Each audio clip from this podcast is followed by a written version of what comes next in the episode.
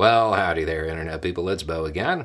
So, today we're going to talk about making calls and when it's the appropriate time to make that call. Um, and what happens once that call is made and the chain of events that follows. And we're going to respond to a message. We're going to do this because over on the other channel, The Roads with Beau, we did that Q&A recently. And one of the questions in it was asking me when I thought it was appropriate to contact law enforcement. Um, and my basic answer was, you know, if if it's a violent situation, if it's a situation where force is a is something that might be needed.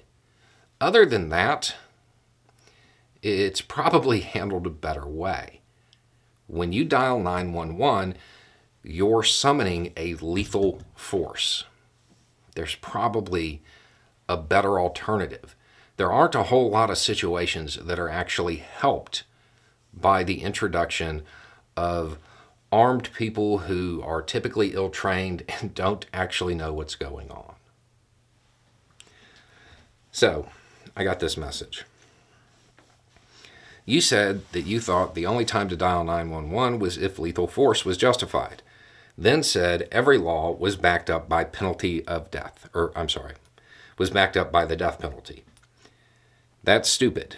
Nobody's getting killed over littering or trespassing. Okay.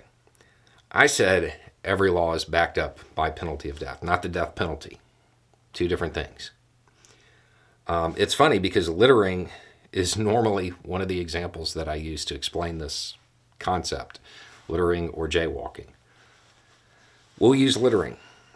Okay, you litter. Okay, you drop something on the ground. A cop sees you. What's he do? Writes you a ticket, right? What if you don't pay it? If you do not pay that ticket, what happens? There's a chain of dominoes that occurs through the judicial system. But if you don't pay it, eventually there's going to be a warrant for you, right? So at this point, you have done no violent act, right? And they're showing up to throw you in a cage. What if you don't go with them? What happens next? Violence ensues. If you don't want to go with them bad enough, they're going to kill you. Make no mistake about it, there is not a law in this country that is so trivial a cop won't kill you over. Every law is backed up by that. It's, it's an inherent part of it in the U.S. because of how we justify things. Now, nobody is getting killed over littering or trespassing. I don't know where you've been the last few years, but I mean, there's a lot of cell phone footage that would suggest otherwise.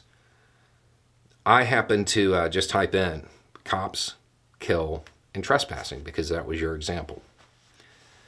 This week, a native man called Border Patrol because he either saw or thought that maybe migrants were trespassing on his property.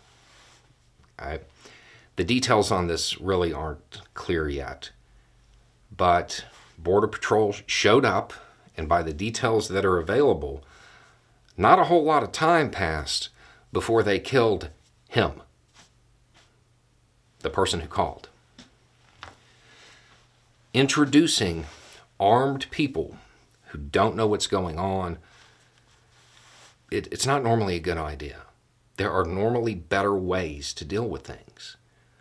Um, you know, people, and this is especially true of liberals, um, they like to advocate for law enforcement to de escalate things.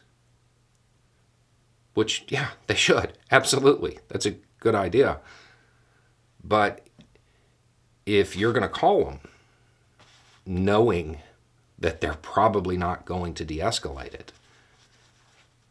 Are, are you escalating it yourself?